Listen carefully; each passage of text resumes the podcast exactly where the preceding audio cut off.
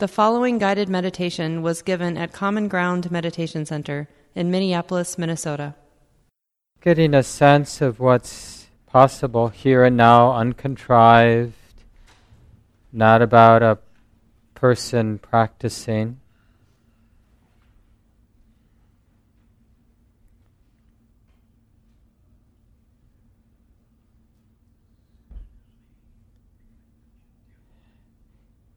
And this will set up our investigation for next week when we're talking about Sangha to see what you can notice out, not, I mean, hopefully, moments seeing your own mind, but uh, also seeing people around you being Sangha, you know, just that enlightened activity.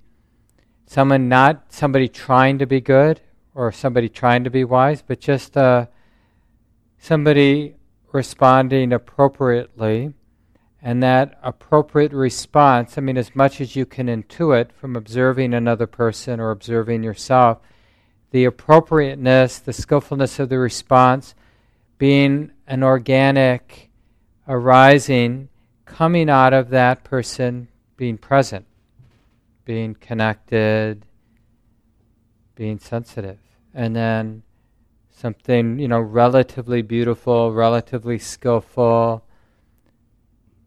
relatively worthy of appreciation arising. You see that, right? We see that from time to time. It's not that rare where we see some person being real in a really inspiring way.